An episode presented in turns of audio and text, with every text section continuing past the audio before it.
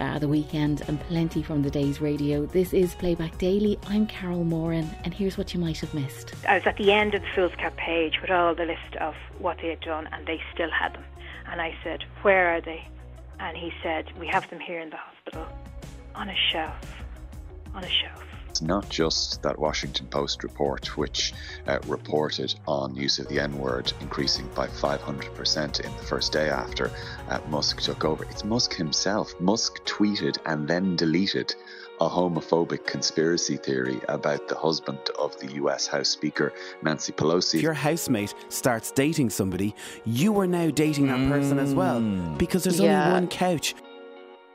And we'll start in the afternoon and a heartbreaking live line filled with stories of loss of babies and the retention of their organs unbeknownst to their parents. Yvonne was Joe's first caller. appropriately enough, on this day, which is the third anniversary of the death of Gay Byrne. The first call is from Yvonne Mahan, and uh, Yvonne begins by saying, uh, I was watching The Late Late Show. It all started on The Late Late Show, as a Sikh tune used to say. Yvonne, good afternoon. Hi, Joe. How are you? Good, thanks. Tell us what was you were watching The Late Late Show. You were in the UK. Yeah, back in uh, December 1999. Yeah.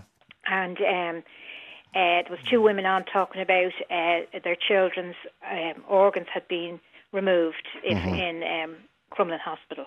These are children who died, and. Yeah, they were sick children that had Okay, died. Okay, okay. And when you were watching it, what did you think? Well, when the program ended, I just immediately said my mother had been over visiting me in England at the time, and I just said, "I think that's happened to me. That I, I feel that hap- that ha- that definitely happened to me. I feel that happened to the twins." And my mother said, "No, no, they were sick children. You know, they're Yeah. older children." And um, I said, "No, no, no, uh, that definitely happened. I, I know that happened to me. I just had a feeling. I can't describe it. I just had a feeling." And then I start ringing the hospital. Um, the next day from the UK, I rang. but Yvonne, take us back to, about your. Tell me about your twins. Yeah, in um, 1985, I had two little girls, Jennifer and Marie. Um, they were born at 23 and a half weeks, so they were premature. Jennifer lived for 55 minutes, and Marie lived for six hours.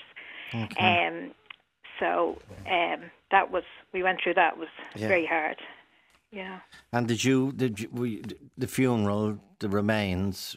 What Um, happened? it was in uh, the, the, at the time I was very young. I was only twenty, and Okay. um, the hospital said that be, they, they would bury the babies. So I didn't know anything about funerals or how you'd go Mm-hmm. about it, and I just said, "Oh yeah, you know." I thought so. The hospital it was a hospital burial, so they buried them in um, Glasnevin. The, the Holy Angels Plot in Glasnevin. and had you any hand act or part in this, this service? No, no, and I didn't know at the time, Joe. yeah, you were to, so young. Yeah. hadn't a clue. yeah. So the hospital said we looked after everything, yeah, yeah, and they took the babies. the babies. Yeah, yeah. Yeah. So now you're watching the Late Late Show. Uh, women on it talking about the organs of their deceased children being removed without their permission. And but, but how how did you? Do you know? Do you understand how you got that sensation?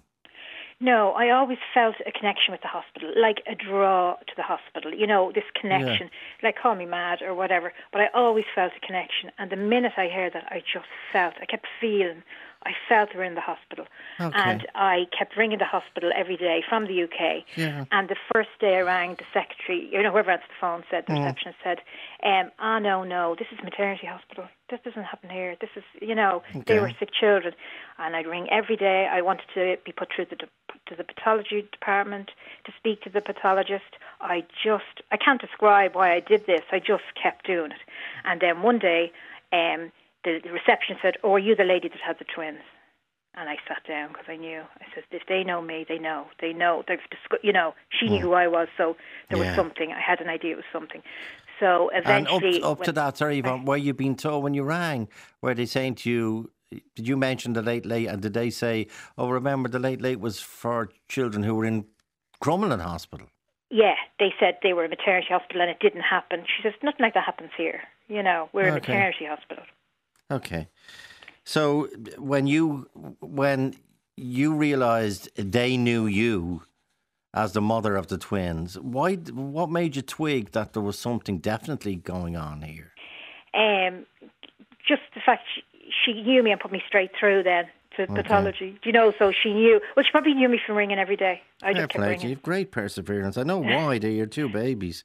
I had a um, feeling, and my niece was born in um, Holles Street okay. a few years earlier, and like that when I was in the hospital, I couldn't even walk up the stairs. I felt this connection with the hospital that I can't describe.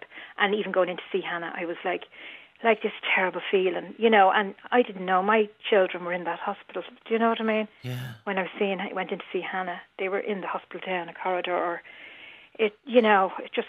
But I could feel something was wrong. Wow. You know. Yeah. Hmm. So you got on one the phone calls. Your persistence phone call worked, and you get on to the pathologist. What did the pathologist say? Um, he said, "Oh, we may have some slides." or we may have some tissue. I'll check. I'll ring you back tomorrow. Mm-hmm. And then eventually, when I spoke the next day, he said, "Are you a, are you on your own?" And I was. I was living in England, and I was on my own. Okay. And I said, he obviously wanted to see was I was with somebody because of what he was going to say. Mm-hmm. And I said, "Just tell me. Just tell me." So I had a pen, and at the time, a foolscap page. And as he spoke the words, I just wrote down because my head, you know, I had yeah. to sit down. I obviously felt weak and faint. Mm. And I started to write down what organs. I said, just tell me what you took. So they started to name all. He started to name all the organs, and I wrote them down: heart, lungs, kidneys. You know, the list is endless. Names of uh, parts of your body that I didn't know you had: adrenal glands, pituitary glands, yeah. everything. Um, kidneys, liver, uh, womb, ovaries, fallopian tubes. Now, oh the babies God. were 11 ounces and a pound and two ounces. I don't know how they've even seen their, their ovaries must yeah. have been so tiny. Skin, bone, everything. I was at the end of the foolscap page with all the list of what they had done, and they still had them. And I said, Where are they? And he said, We have them here in the hospital on a shelf. On a shelf. And Yvonne spoke about how she felt when she heard that news you absolutely could not possibly feel how mm. I and other parents would feel until it happens. No one can have that feeling till it actually happens to them. The feeling of because it's so it's a feeling outside that you'd it's mm. not natural feeling to feel so no one else could have this feel you know could feel this. So your children are on this so the first thing I said to him then was, "Get the is there a priest or a chaplain in the hospital? Yeah. Please get them going. Bless them. Just bless them because yeah. I had all feelings of you know, first of all being blessed, but after that, the days after, it was nightmares about um, not at peace, not in, you know, mm. like the undead or not, you know, that way, not gone to rest and." And that horrible feeling of them not being complete. I said, "What did you bury?"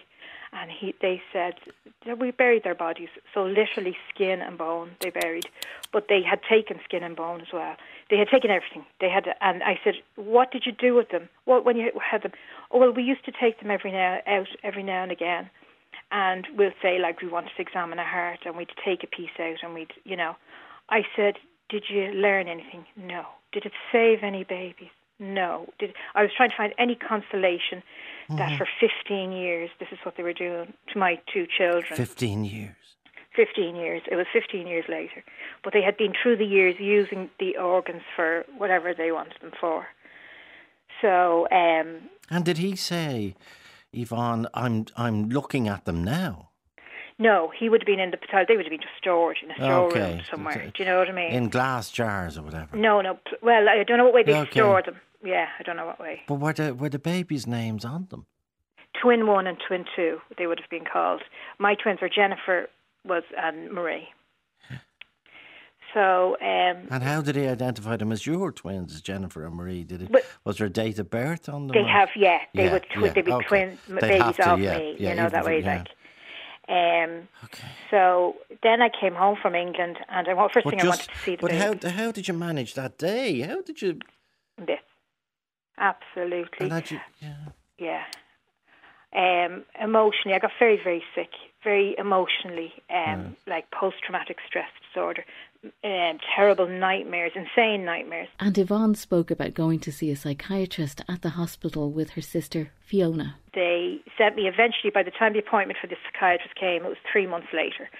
And when I went into the psychiatrist in the hospital, he said, You were the one of the first. You were the, I was one of the first. And they actually didn't know what to do with me, but it seemed it was a natural reaction that parents wanted to see their babies, but they didn't know that when they were dealing with me in the beginning. You know, they didn't. Mm. But you, he said, you can see your babies. It's um, you know, it's okay. Um, we have them. They're down the corridor, and you can see them. So Fiona was with me, practically carrying me because I would be so distraught. And they brought me to a little room, and they had it beautiful, like a nearly little tiny healing room with armchairs and a candle, and there was a nun there, and it was really, really beautifully just a table, and they had two. Uh, like plastic jars with twin one and twin two on the table, and it was all real nice and peaceful, nearly like a healing kind of was relaxing. So in I went, and the minute I sat down, I opened the first jar, which was twin one, which would be Jennifer, and it was like all the organs were um, in like a shrink, you know, shrink wrap bag, and they were actually the length, you know, rolled up. But when you opened it out, it was the length of the babies. Do you know what I mean? It was like it felt the weight of the babies. It felt like the whole baby.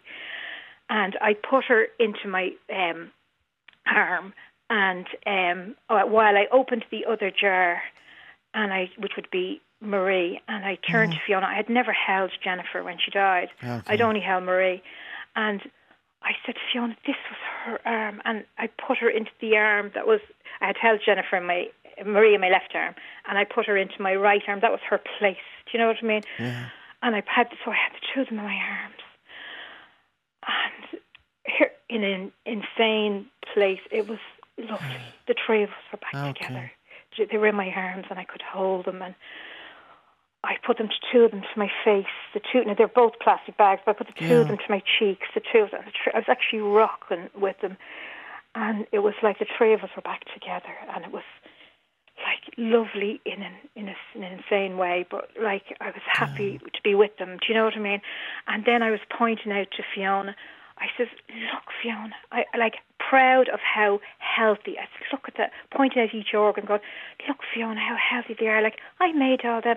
See, you know the way you're proud of your baby. Yeah, look, they're doing. yeah. I was proud how healthy You they carried looked, them.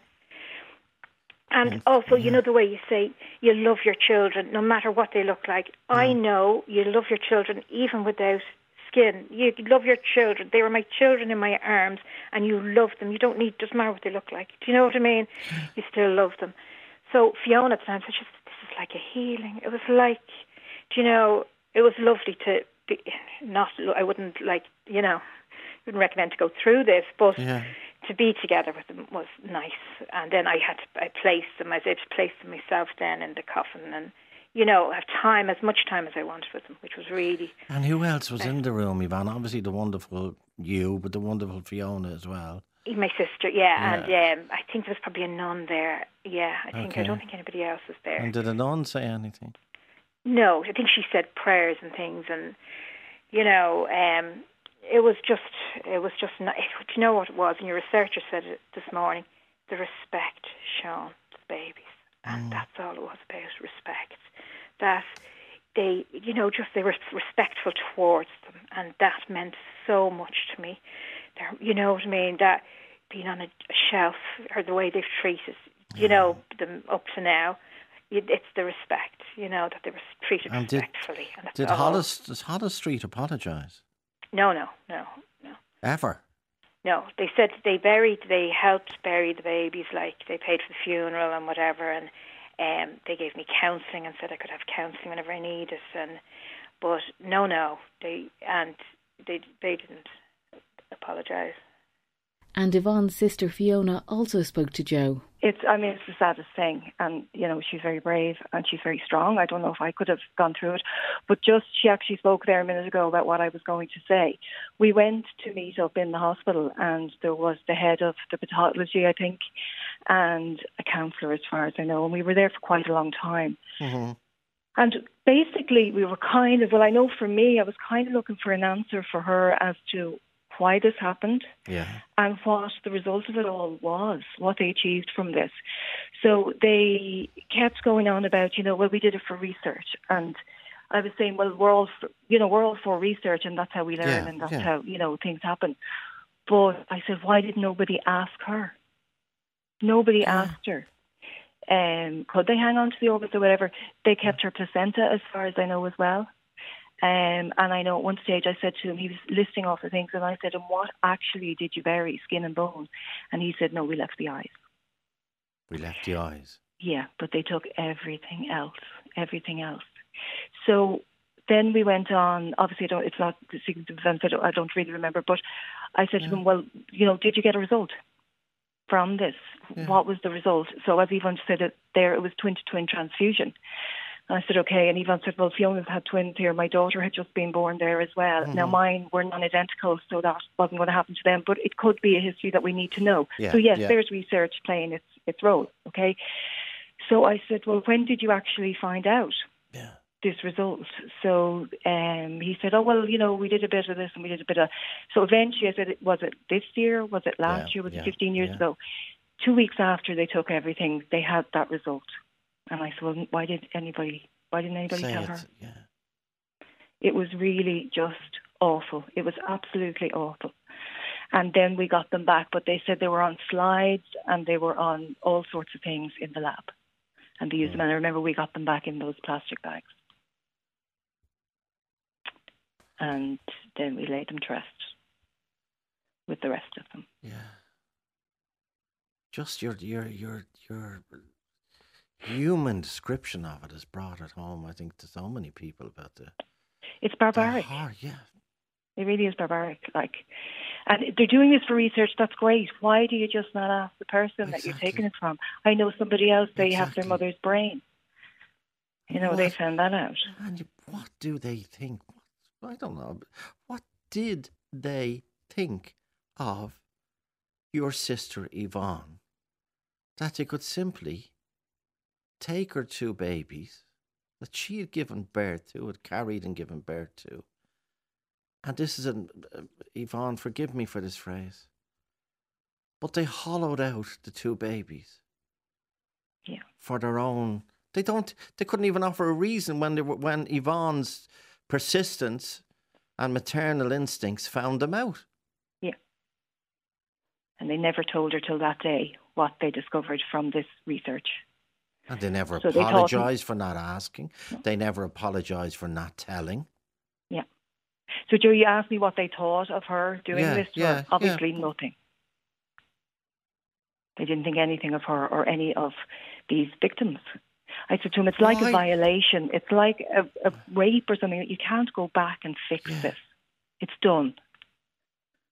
You know, and it's, it's, I mean, I'm her sister. I can only imagine this didn't happen to me. And just the way I feel about it, I just can't imagine how she deals with it. Yeah. At all. You know, I think she's very brave yeah. to come on and talk about it. And Yvonne, how do you deal with it? Obviously, you you you you'll remark on Fiona and reference her, but how how do you? T- I presume you, could. You told me a few minutes ago they would have been what thirty seven. So there's not a. I presume there's not a day goes by, is there? Not a day, Joe. They live with me. They live with me, and not in a morbid way, in a yeah, happy way. Yeah, yeah. They're always with me. But I would cry still about them. You know, you still the feeling doesn't go away. Yeah. Uh, you know, of the loss when they were born, and and the organ retention then was worse than them actually dying in 1985. What I went through mm. in 2000 was worse, and they just stay with me all the time. You just you live your life differently. You know, you live. Yeah. You you know you could be sad and but you just live it differently and then they give me a strength joe i really i turn to them and sometimes if i if i forget my friend yvonne will ring oh yeah you know the twins are looking after you you know you're going yeah, through something yeah. And I go, oh, Yvonne. And she, she'll remind me, or something will happen that'll remind me. You know, a song will come on the radio and say, like, we're here. And um, like when I went to have my, I have two wonderful sons. And uh, when I was having Andrew, um, like that, I believe they were with me. And the same when I was having Elliot. You know, they, yeah, I yeah. believe they're watching over the pair of them because, you know, Yeah, the fact yeah. I have the two of them, they're my life, my absolute life. Um, and I believe they, you know, that definitely they're looking after me as well. I always feel that. Yvonne and Fiona speaking so eloquently on the live line with Joe Duffy in the afternoon. And if these stories bring unhappy memories for you, you can find support at rte.ie slash helplines.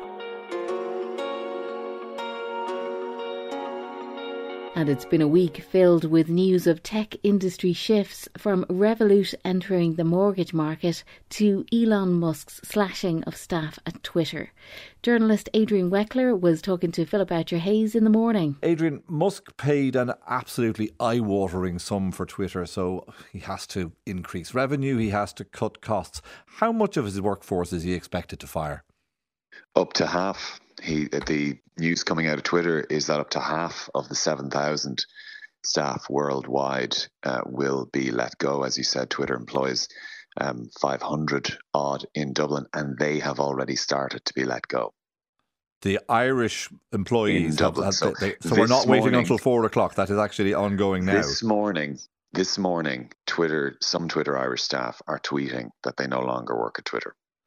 And that's not just because all employees have been locked out of the premises and locked out of their laptops. These people have actually been given the P45. They've been they've been told that they no longer uh, work at Twitter. It's quite an extraordinary process that's going on. Uh, a widely circulated and published memo from management to staff essentially told them that they'd be told they'd be informed today whether or not they had a job and not to turn up to work. Essentially, they were locked out of their systems, locked out of their uh, their work emails, and some of them are waiting to see whether they've access to their work email or not to know whether they've been fired or not. Yeah, one wonders how the act of communication would happen if you are frozen out of your email.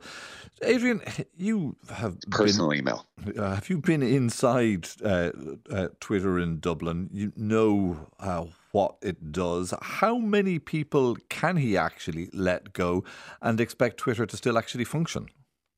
That's an incredibly pertinent uh, question given the number of trust and safety staff that are being let go, that have been locked out of, of their systems.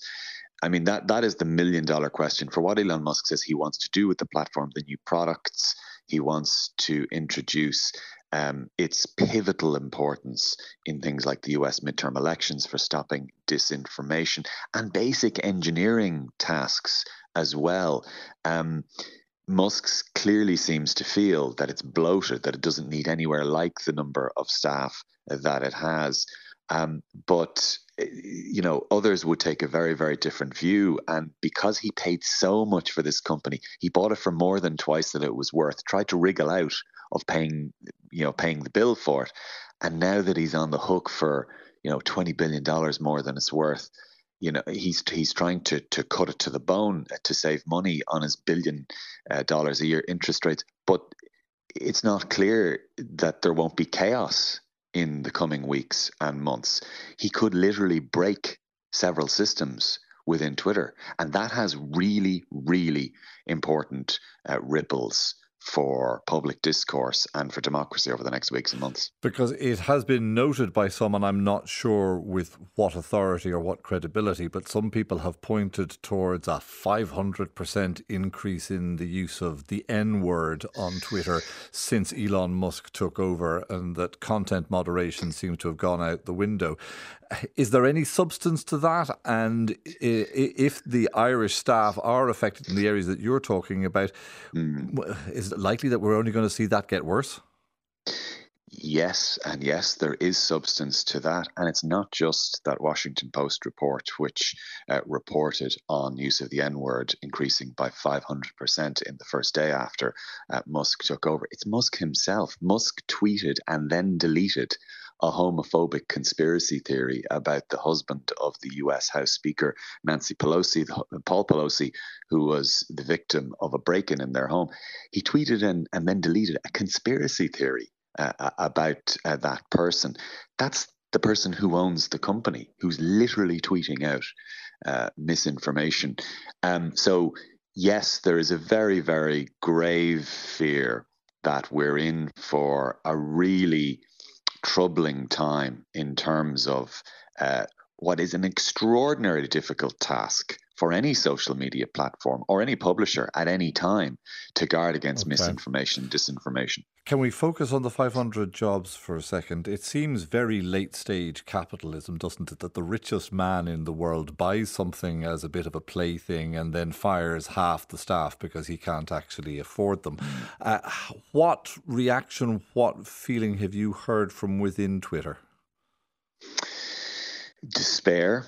Um, oddly, also relief at the same time, because while it has been a horrible period of weeks and months, uh, while they were watching this soap opera unfold publicly about Elon Musk's prolonged takeover of Twitter, they were dreading what was coming. And the last week in particular has just been awful. People have been going to work not knowing whether they still have a job. Others have been told that if they don't launch new products within a week or two, such as, for example, this infamous $8 per month charge to for, for, for some users to keep their blue ticks, that they'd be fired so some are saying that while this is their worst fear come true, it's also a relief for it to be over and they can just move on. And Philip asked Adrian about Revolut's intentions to move into the Irish mortgage market. Nik Storonsky and I sat down yet to talk uh, for, for, my podcast. And basically, I, I ran through some of the big issues facing Revolut. Revolut's trying to become a super app. They have these apps in China where you can do anything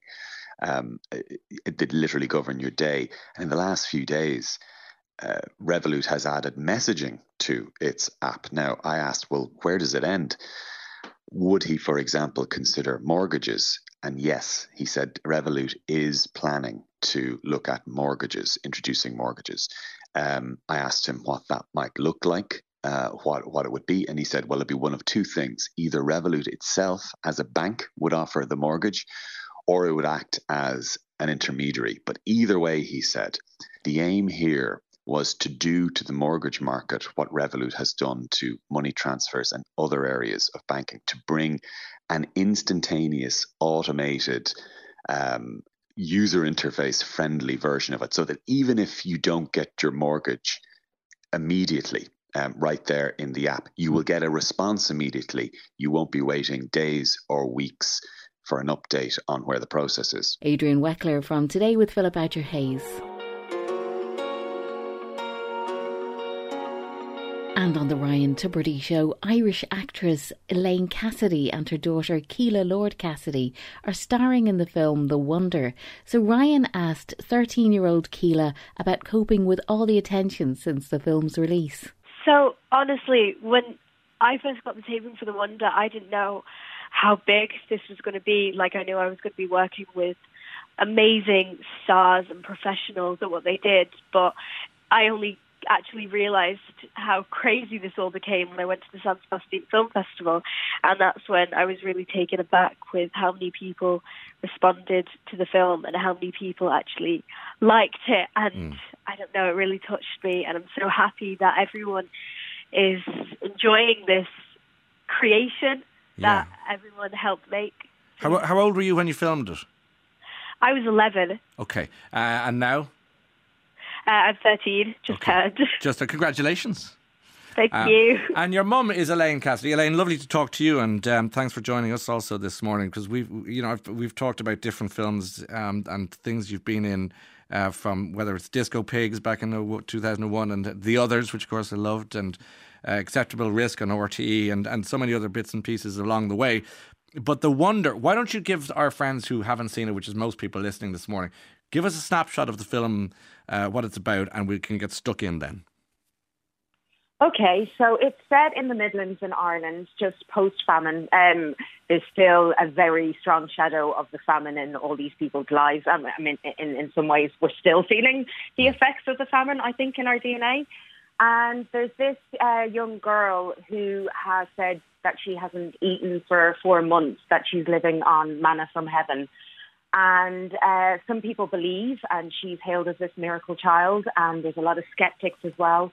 So they want to get to the truth of the matter. So they stage this watch, and they have it. Uh, they have two people watching this young girl, which is a nun, Sister Michael, and a nurse which is Florence Pugh's character, Lib Rice. So she comes over from England and they, they do shifts on watching this girl. They're not allowed to intervene, but they want to get to the truth of is she a miracle or is is she a really good actress? So that's the premise of it. It's... And then over the course of it, it's um, you know humans interacting.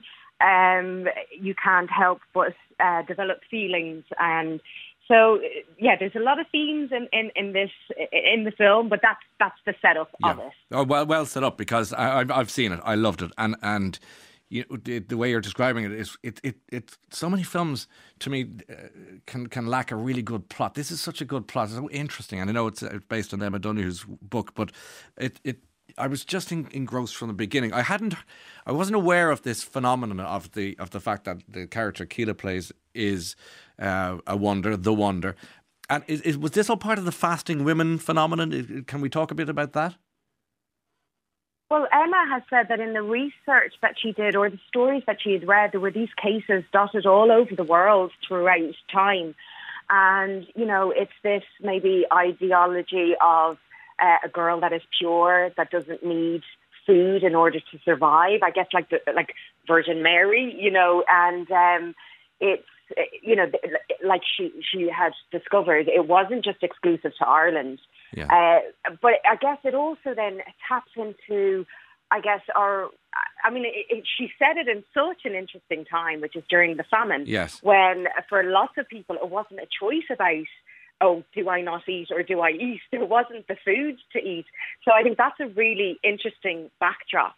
And then there's kind of, I'm, I'm guess, like that is one of the many themes in the film. You can even bring it into today's world and certain people's relationship with, with food. There's disorders with it, and um, it just, it, like, it just uh, creates really interesting conversations. Um, that, yeah, I mean, you, you could talk about for hours. No, hours you could, and, and, and even the expression that was used, I think, around the time of uh, Saint Catherine of Siena, that's 14th century, was anorexia mirabilis. You know, the, the, this miraculous anorexia uh, it, it, as an expression, and that's where that's where the film comes in. How is this young person played by Kíla? Um, how is she? surviving? How can she be living? And Florence Pugh plays the nurse who comes in, watching, watching, watching. You're the mother who's kind of in, in it, to all intents and purposes, figuratively and uh, metaphorically, you are in the shadows watching because it's a it's a dark film. And Ryan spoke about the echoes of famine in the Irish psyche. This is a country yeah. who's that's still in, in the trauma of it. But you know, I was talking to Moncan McCann here the other day about it. I'm fascinated by the famine. I think it's still a conversation that our generation, if you don't mind me bringing you into that age group for a moment, um, haven't yeah. haven't really got a grip on, and that that that yes, it was commemor- commemorated here and there. But you said something really interesting there as well, which was you know it's in our DNA. Now psychologists talk about intergenerational trauma. Um, this is it's I think it's a very real concern still. Well, yeah, it takes. I like. I mean, I don't know. Do they know the magic number as to how many generations it takes for trauma to be eradicated? I mean, I know we can all help ourselves by maybe seeking professional help if, if we've been through a trauma ourselves. But yeah, the traces are there, and yeah, it, it's in all of us. So, after similarly to you, I find it a really fascinating yeah. subject matter because there's not masses of um, well, there's not been many films made about it. So maybe it's taken us this long yes. to to address it, yeah. and and there's enough distance that it feels safe enough so, um, I mean, that is a huge character in, in the film and a huge theme as well. Yeah. So, I mean, Emma's just incredible how she interweaves all these all these details that just make it such a rich tapestry. Well, I think that's what I loved about looking at it was, as you say, not not much. You don't see much of the famine on the on the screen, big screen or small screen in the movies, particularly, um, and. Yeah. You're right. This was like another character. It, it, it's it's a lot of heather, a lot of brown. it's very Irish, very ominous, very uh, darkly beautiful. Would that be fair to say? Oh, I think so. There's such, I mean, there's beauty everywhere. It just depends what your perspective is. And at the heart of this film, like I think it, it's a love story. It's there is so much beauty in it, and you know it starts off with you know we we are nothing without stories, and I think you know the Irish especially were known being brilliant storytellers, and it's a coping mechanism, isn't it? It's um, I guess it's maybe a form of therapy on how to get through uh, certain uh, experiences that um, we don't quite know how to process. For sure, and and let me ask you, Ciara, as as your your dad is is an actor as well, Stephen Lord, and and your mum is is an actor, Elaine, who we're talking to here as well. Um, so you have kind of English and Irish blood. Would that is is that, is that right? Um. Well, I guess so. So, like being able to have though two parents who act, I feel like that's kind of what brought me into the industry because having both of them who act, I mean, it's kind of in my blood, yes. and I've always loved stories. So, I mean, knowing that I could be a storyteller as a career, it kind of changed my view on things because I I would have always loved to become a surgeon or a vet, but then realizing that I could become an actress, it was kind of like almost life changing, even at the age of nine years old. Yeah. it was like, this is what I want to do. And being able to have both parents who do that, it kind of made it easier for me and made it just so much more comfortable and not forced in any way. You, when you were over filming in Ireland, um, did you get a, a, lovely sense of the place? I mean, in terms of the history of the story that you were um, playing out and telling as an actress, and just spending time in what arguably is half your home country? Well, I've I've always loved Ireland because it's where my family is. I mean, uh, I I just always have fond memories because we would always come over on the summer holidays and at Christmas and say hi to all my cousins and my aunties and my grandparents and all of my family in Ireland. They're all my best friends. So especially during COVID, where it wasn't really an option to be able to see them, getting the job, uh, such a a big job as well, and having it set in Ireland and being able to see my family was almost perfect. It was as though the stars had aligned at the right moment. Mm. And also being able to film up in the the heathers and the heather beds and the beautiful scenery that was in Ireland, it really helped bring me into the story instead of having to imagine anything because there was no imagination needed because everything was there. Mm. It was as though everything was thought of and everything was coming together perfectly like a jigsaw puzzle. And there was nothing that I was worried about, and I wasn't nervous in any way. So being able to film in Ireland was a plus, but having everything fit so perfectly together was like, it, it was just, it's almost unheard of in this industry. it was cosmic. It was all meant to be. Yeah. And Ryan asked Elaine about an incident that happened in her young acting career. Elaine, when you when when I'm listening to your to Ciara, to your daughter speaking there, she seems wise beyond her years, but um, I'm, I, which is a credit to herself, obviously, but also to to the, the folks. Um, when you were about what twenty years ago, you were, would have been about twenty two. You were in Berlin promoting Disco Pigs, and um, a, a, guy came over to you and said something really peculiar. and you know, as I'm talking to your thirteen year old daughter now Tell us what he said to you and maybe reflect on that for a moment. Yeah, so um, he said that I would never work past the age of 30. And yeah, I, I think I was like 20, 21 at the time. And so that wasn't enough time, like just still having nine years left of my career. Uh, and I challenged him and I disagreed with him. And he was adamant. And uh, thankfully, I was the the strong minded person that I am and was like, right, well, I'm not taking that on. It, did chink me for a second, mm. thinking, oh, is he right? But you know, I think, ah, God, in some ways, time is a funny old thing, isn't it? Sometimes mm. it feels like yesterday, and sometimes it feels like a lifetime ago. And um, it was a different time. I mean, I think actresses were like get to the age of 40 back then, and then you were kind of done. Uh, but you know, it, I, I think like the likes of Nicole Kidman, you know, it, she yeah. really paved the way, and, Meryl Streep. You know, that God, there's endless people, and um, we're allowed we're allowed to get a bit older now. So there was definitely an ageist, um, you know, it, it was ageist towards women especially. But we're in a different time. I, we're in a really exciting time. I think we can go even further. More change can happen.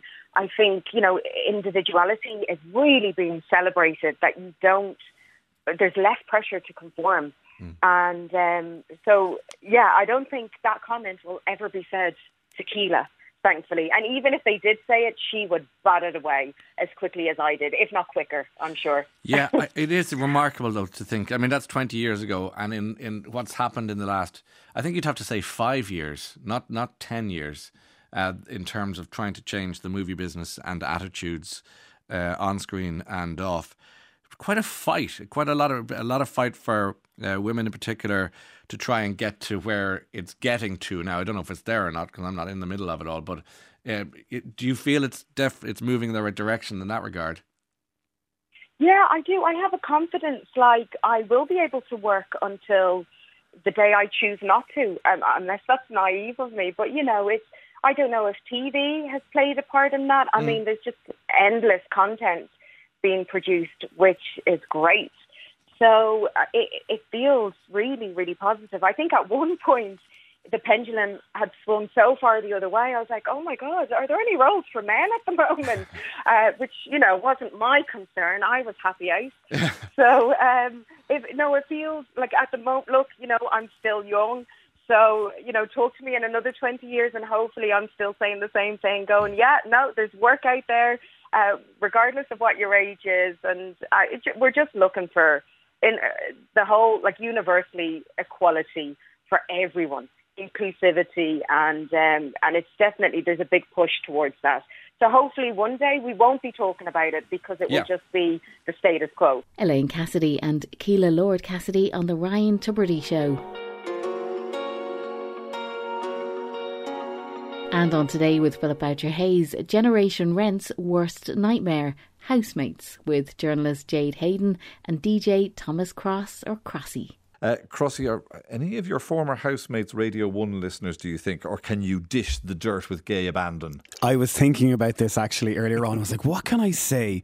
Look, I think I can say enough actually that will mean that I won't name the people. But it's tough out there. It's now turned into a dating app because when you're going looking for somebody now to move into your house because you can't afford a house, you have to kind of look at everything about it. It's not just someone moving into your room, it's somebody that you're going to have to live with. You're going to have to experience birthdays with, disappointments, joyous occasions, because they're in the comfort of your own home.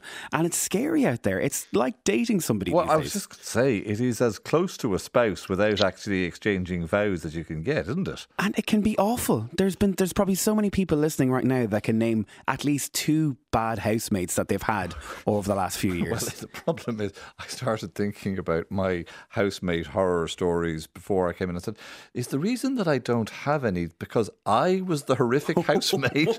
it probably was the case. Jade, how many stories have you got? Oh, so many. And like Philip, I really hope that they don't listen to Radio 1 because I don't really know how vague I can be about them. But there is, there's such a desperation, especially now when you're living in Ireland. You want to find somewhere who's the perfect, ideal housemate. But g- given the current situation, you're kind of just looking around for one. You're like, I'll take anyone at this point. Like you can do all the research in the world, but at the end of the day, you're moving in with strangers a lot of the time. And you really don't know someone until you're living with them. What was, without naming names, what was the incident, Jade, that brought you closest to throttling somebody? Oh God! I mean, there's been a couple, but um, I used to live in this house that had, I suppose, the thinnest walls known to man. Like they might as well have been cardboard. And a person I was living with at the time would just constantly be bringing people into the house, like men, women, friends, whoever. And they would have the loudest conversations at 2 a.m. on a Sunday night before work. And I would text this person and I would kind of say, Hi, can you please keep it down? You know, like I have work in the morning. And I'd just be fully ignored in the chat to the point where eventually this person moved out and it was fine. But there was another time, and one of their these person's friends, and I can only presume that they were extremely drunk, but they barged into my bedroom in the middle of the night, and I was terrified. I thought we were being broken into or haunted or something. And then they just stumbled down the hallway, never to be seen again. And I was just kind of sitting there being like, "This, this isn't like a student accommodation situation. Like we're all adults. Why is this happening in this house that I'm paying a lot of money to rent in?" Because you had people like me who were always quite happy to bring the party home to the house at one o'clock or two o'clock in the morning. Yeah, I did. Yeah, I had a housemate before who used to rob my drink all the time. Now, I am the most generous person ever. If you would like a glass of something, please, just all you have to do is text, say, can I have this, then replace it. I remember I, I had a party. I, I, don't think I've ever had parties before in the house. And I remember one night having a load of people over and I poured them all a certain drink and they were like, that's water. And I was like, how is that water? Like, I was given that as a gift. And it turns out oh for dear. years. Were, were we housemates? it's like, this is your life here now, Philip. I need this amount of money. But yeah, it's, it's so sad because you want to be able to go home. And I think the other problem is as well, Jade, if you found it as well, that if your housemate starts dating somebody, you are now dating that person as well. Mm. Because there's Yeah. only one couch, there's a bedroom, there's noise, there's them eating your food, them having date nights, and then you're the spare wheel in there going, Oh, hi, I'm single, how are you? And it's not nice. And Jade knows what it's like to share a house with couples. I'm consistently living with couples. I don't know what's wrong with me. I keep ending up in these situations. But I've lived with two couples who have lived in the house before I've moved in. But there's also been situations where people have just kind of started bringing their partners over, and suddenly you are living in the house with them. Like there was one time I was living in a house with four people, and one of the guys, like absolutely lovely guy, got on with him so well. But suddenly it was like his partner was in the house all of the time, and they were on the couch and they were watching TV, and he wasn't paying rent and he wasn't paying bills, and there was a time limit on it. He was going to be leaving by pub- the end of the month. But it was Public, never public displays of affection at, at 8 o'clock in the A lot morning of as that, well. Yeah, a lot of that. You do. You just feel like you're encroaching on people's space all the time as well. You know that you come in, they're set up, and you feel like you can't join because you don't know if they're having a movie night or are they just chilling out. Or if it's just one other person in the room, you, you do feel far more comfortable kind of joining them. You're on a level playing field. But I mean, couples, I've done my fair share of them now, and I'll never go back again. Crossy, tell me about the bank manager that gave you relationship advice. Oh, so a couple of years ago, I got so upset and so annoyed that I kept coming to that situation of needing a housemate. So I went to a bank manager, sat down, and he said, Have you ever thought about dating anybody? And I went, why? And he's like, well, if you want to go for a mortgage on your wage, you need to have two people to go. And I was like, even my bank manager was looking at me as Bridget Jones. And I felt really annoyed about it because I don't mind renting for the rest of my life. Like, I'm totally happy renting. But it's just that point when you go to meet someone. I had a fella before who used to walk around in the nip and then he used to eat his food and like he'd just say wear shorts and no top and he'd have his feet on the table where the coffee table we'd have our popcorn on or you'd have your glass of wine on and I was going get out of this house like why are you tr-? but again he was treating it like his own home Mortgages and loans, counter one. Eligible bachelors, counter two. Did, did you ever consider compromising your marital status, uh, Jade, in order to put yourself on a more uh, secure footing? I've considered it, but I mean, it hasn't been happening for me so far, so I'm not going to rely on that. But it is, it is difficult as a single person, you know, especially when you have this like revolving door of housemates, and a lot of the time people leave because they're moving in with a partner or they're buying a house, and like it is hard to not look inward and think, okay, well, why am I in that period of my life? Why am I still living with people I don't know? Because right now it's absolutely fine for me. I'm thankfully living with a housemate who I get along great with. But in like you know five or ten years time, am I still going to be happy in this, that situation? I might want to buy or I might want to live alone, but I don't even know if I'll have the means for that.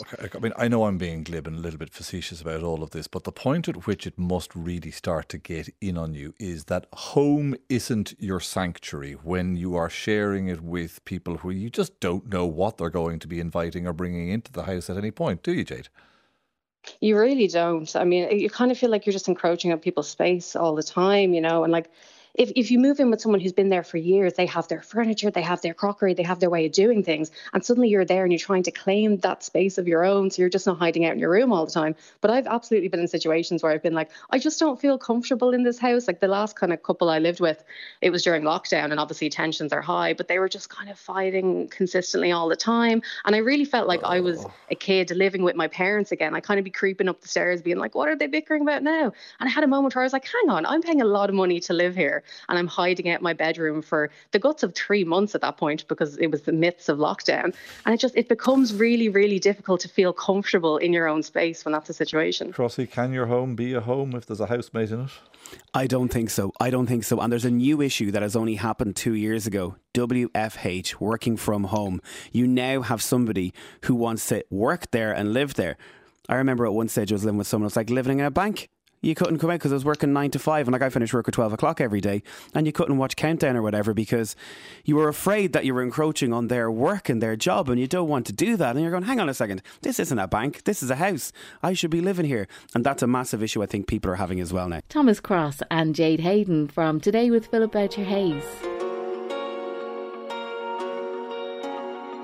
And on the Ryan Tubridy show, the rekindling of our romance with older technology like vinyl.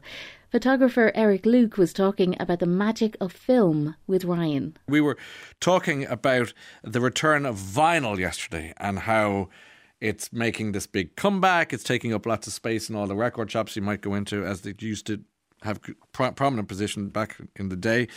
But you, to a lot of people, will be well known, and, and I, I, I know your name, of course, as a byline on some of the great photographs in de- for decades. Um, you were the Irish uh, the, the, photographer for some some newspapers. Would you like to tell us a little bit about yourself before we get? Yeah, well, I was photographer, staff photographer with the Irish Times for 27 years, and staff photographer before that with the, the press group, which would be people who might remember the Evening Press, Sunday Press, yes. Irish Press. I left that uh, group and joined the Times. I left it about 10 years before it closed down. Um, so about 44 or 45 years in total staff photographer. But I left the business about five years ago and um, I'm just shooting my own work I like. But in the context of vinyl, yes. I'm shooting almost everything on film now as opposed to digital. And that's why you got in touch, just to, to, to kind of let us know that film is, is it has that lovely retro feel to it in the way that vinyl has for people who are interested in photography. Indeed, and there's a massive resurgence in the use of film. If you look around, you see particularly young people around with film cameras, and they're all picking up second-hand film cameras and buying a roll of film. And it's slow, it's tactile, it's a bit like the difference between reading on a book on a Kindle as opposed to a book you took down off a shelf. Um, it's like vinyl as well. It has it has it has its pluses and minuses.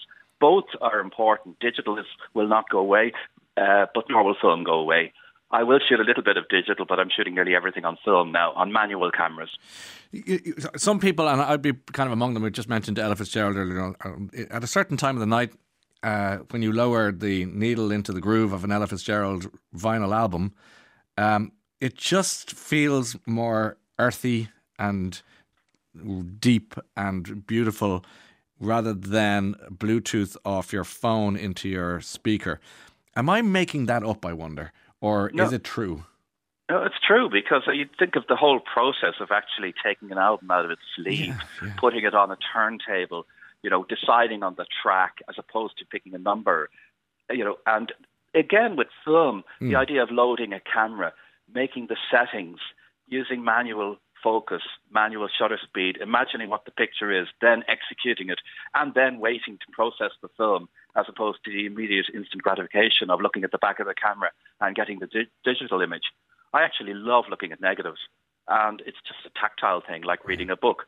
Yes, I think that's that's part of it. it. It is if you take the phone out to take the picture of the thing or the person, and you just take maybe five or six just in case you don't get it right. But like you say, if you set up the photograph, you also know film is expensive, so you're going to respect the photograph you're going to take and don't waste it. And then you've got the ceremony, don't you, of getting it uh, processed and the, the the weight, and then that lovely, you know, wallet of photographs, maybe twenty four um, and and distilled rather than 255 from that night.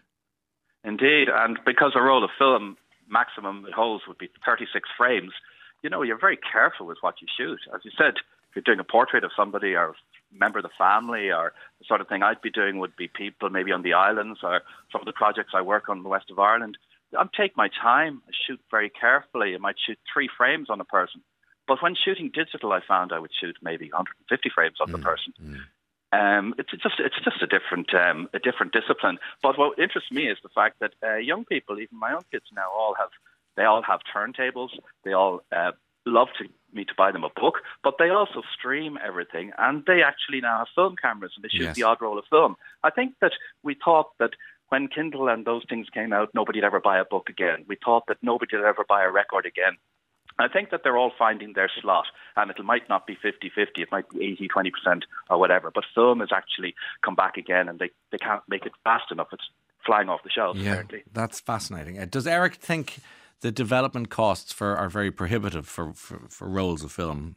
Somebody wants to know. What do you think about well, that? Well, all the costs are expensive com- when you compare it to digital because digital is just a, a, a, like a recording and then you can rub it out and start again, which you can't do with, with, with film. But equally, you can lose a digital image quite easily, whereas film, you're unlikely to lose the negative. Eric Luke from The Ryan Tubridy Show.